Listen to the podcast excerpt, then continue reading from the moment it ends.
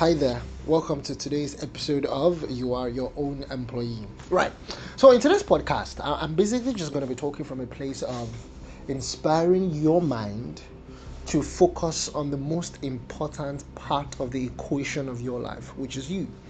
The first thing I need to say to you today is it starts and ends with you. Your assignment is to figure out where you fit into everything else, where you fit into your family, where you fit into your community, where you fit into your world.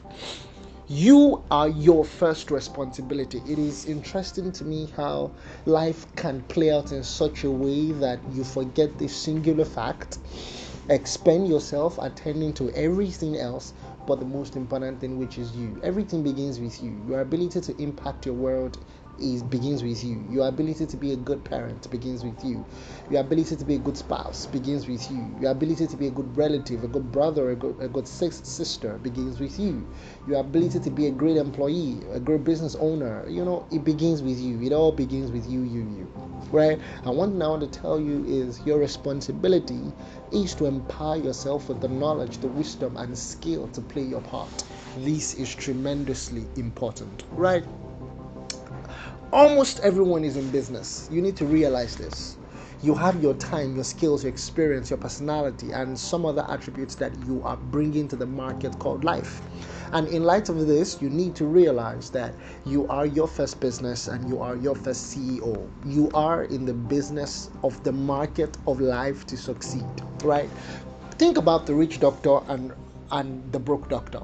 To be a doctor, there that you have to go through the same process that every other individual who is a doctor has to go through. It is such a specific field of knowledge and work that getting to that point after so many years and saying that, oh yeah, I'm a doctor, is it's not a walk in the park. But there are doctors that are successful and there are doctors that are broke. Why?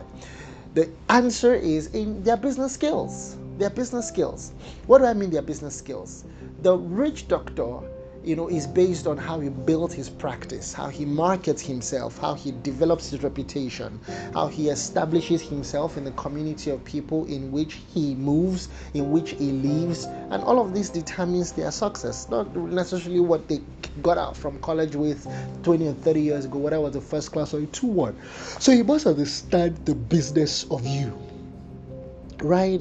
The business of you. The business of you is so important. Understand that this world revolves around the value that is generated and made available by the you portion of the equation, right? And and that's something, so you must understand you, you must understand people, you must understand the equation and the logic of the human being, right? You must understand what motivates people, you must understand what motivates you to do the things you do, right? And the, the answer to that question is not gonna, it's not, it's not as complex, right?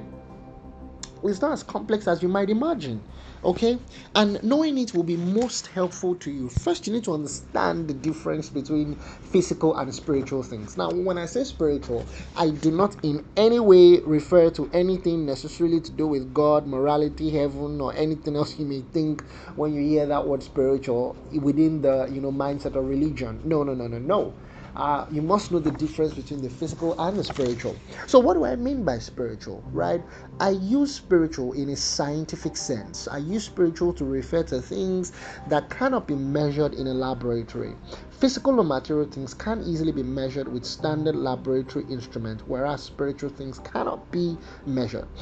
When a band records a piece of music, for example, you can easily measure the tune's volume, right? You can even perform a frequency spectrum analysis to discover whether most of the tune is in treble or whether it's in bass. However, you cannot measure whether fans will consider the tune worth purchasing. There is no machine that can foretell whether a particular piece of music will make humans feel sad or glad, right? Volume and frequency are material, or the physical qualities of the music, whereas the value of the music and its emotional impact on the audience are spiritual, right? I'm just going to share with you three rules I discovered, I learned, right, uh, from a certain genius, Rabbi Lapin, right? Three rules that can help you distinguish between the physical and the spiritual. Rule one is physical things can be destroyed, whereas spiritual things cannot be destroyed. Quick example, you may be able to smash a guitar and destroy it, but you cannot obliterate a tune. Rule two, Physical tune, physical things rather can tolerate imperfection. Spiritual things need to be precise. Con- imagine or consider the blueprint the architecture draws up f- for the building of a building. When you look at the blueprint of an, archi- of an architect, right, it is specific. The measurements are specific. The distance between spaces are exact. Everything is specifically measured. But if you go into the actual building that is put up on the basis of the architectural blueprint, and you measure, for example, maybe you measure the distance between the floor, and you'll find out that there are differences between certain segments of the roof, right? You will see some one, two, three inches imperfections in the actual building, right? And and that's okay. But nobody really notice this discrepancy. But if a blueprint has these kinds of discrepancies, and a building is built based on those discrepancies, the calamity will be disastrous. The result will be disastrous. All right? So physical things can tolerate imperfection. Spiritual things need to be precise. Third rule is that the spiritual element of an event must precede its physical actualization. Again, the same example of an architect's blueprint. That blueprint needs to be drawn up before the task or the you know yeah the task of building the house is commenced, right? A business plan must be written before you start the business. A baby's conception must precede his birth. Conception is more of a spiritual moment, right? You know, I'm not referring to the romance of the instant, but to the fact that virtually no mass is involved in that moment of conception, right? So that's the third rule. So you must understand that, look, a, a major portion A major portion of what drives the world, of what drives this life, is the spiritual side of it, which, you know, is that side that basically just captures value, intangible value. Okay, so how you be, how the doctor builds his practice, how he markets himself, develops his reputation, establishes himself in the communities of people in which is, all of these things are intangible, right? The knowledge, the scientific knowledge, right, of, of, of how he became a doctor, the reading of the chemistry, the physics, the biology, you know, is on one side. On the other side is how he's able to create intangible value as an individual, you know, and, you know, position himself to succeed in that business of life. So again, my assignment, my passion here is to show you, you are your own employee. This is significantly, extremely important. I want you to repeat it after me. I am my own employee. All right. One of the most beautiful things about entrepreneurship that I love is that pressure, is that is that is that is that responsibility it puts on you to be innovative, creative, strategic, to create solutions to problems is what entrepreneurship is, right? And except you're in a top management level or mid management level in an organization, you most likely are just performing operational and monotonous work. Now, does that mean quit your job? No, but it suggests the importance of taking an entrepreneurial approach to your activities as a person. Okay, you are your own employee.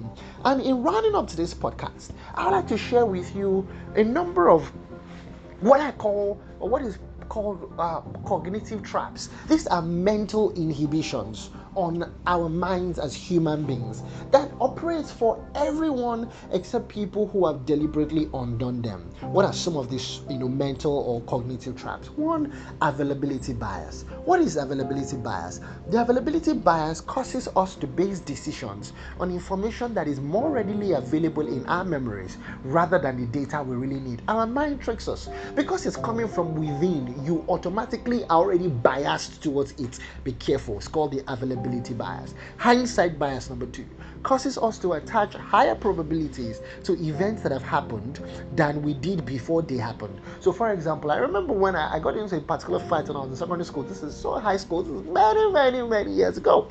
And I remember this particular incident. After the, the fight, and then I, I started to, in my imagination, tell myself, no, you should have thrown this right hook, you this left jab, you should have blocked the, this right punch and give him a uppercut. You know, you are just analyzing in hindsight probabilities of events after they have happened. You know, there's a bias. Problem of induction is the third one. This problem, this bias, this trap leads us to formulate a general rule on the basis of insufficient information. You must have all heard the great old adage where women or people generally say all men are scum, right? You know, formulating general rule on. You've not experienced all the maybe what four point five billion men on the earth. How do you know they are all scum, right? So the fifth one, two, three, the fourth one, confirmation bias. Confirmation bias causes us to look for confirming evidence of an initial hypothesis rather than falsifying evidence that will disprove it. Hmm, interesting. This one happens to all of us. You made up your mind about something, and all of a sudden your mind just starts to look for more information to support this thing you've already made your mind about, because what you're really doing is you're out to confirm a decision you've already made. And so you will readily turn your back against information that seems to suggest your confirmation or your decision is inaccurate. Contamination effect, another cognitive trap. This one is where we allow irrelevant but proximate information to influence a decision. Irrelevant but proximate. Irrelevant but proximate. Because imagine, you know, you are more open to the words of a very close friend than a stranger. Not necessarily because the words of the stranger are, ina- are inaccurate, but simply because your friend is closer to you. So this is contamination effect. Another bias, we call it the affect heuristic. This is the, the affect heuristic trap is where preconceived value judgment interfere with your assessment of cost benefit. I live in Nigeria, right? One of the major things I've experienced living in Nigeria is the situation of, uh, uh, uh, uh, okay, so for example, growing up in Nigeria, let, let me say it like this. Whenever I saw a person smoking or drinking, I, I subconsciously just had the mindset that, oh, this is an irresponsible person, right? So this was me using a value judgment approach in determining or in carrying out cost-benefit assessments. Totally wrong. Yeah, smoking and drinking has nothing to do with a person being responsible or irresponsible in itself. It depends on its usage, right? Whether you get into the excessive usage of the thing. So, for example, there are people who, um, you know, their way of dealing with depression is that they eat and eat and eat and eat and become obese. Is anything wrong with food? No. It is the use of it that has caused the problem. Okay? Uh, so, um... alcohol has its medicinal effect. Excess is the issue. Cigarette has its medicinal uh, effect. Excess is the issue, right? But yeah, that's a possible bias, and this plays out in any number of different ways depending on the culture that you're, you know, you're existing or you're coming out from. Evidence in calibration, another bias. This one leads us to underestimate the confidence intervals within which our estimates will be robust. That is, to conflate the best case scenario with the most probable. So what this simply means is, when we, and we do this a lot, you want to start a business, you've already, in your mind, you've already bought the car you're going to drive. You've already calculated the billions that are going to be in your account. You have taken the best case scenario of this action, and once you do that, what you begin to do is that you begin to create most probable outcomes.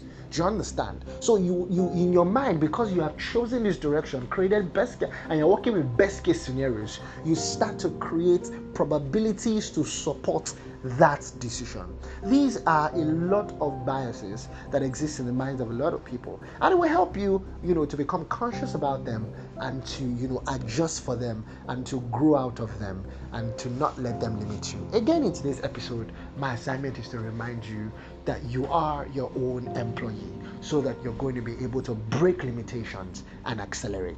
Thank you.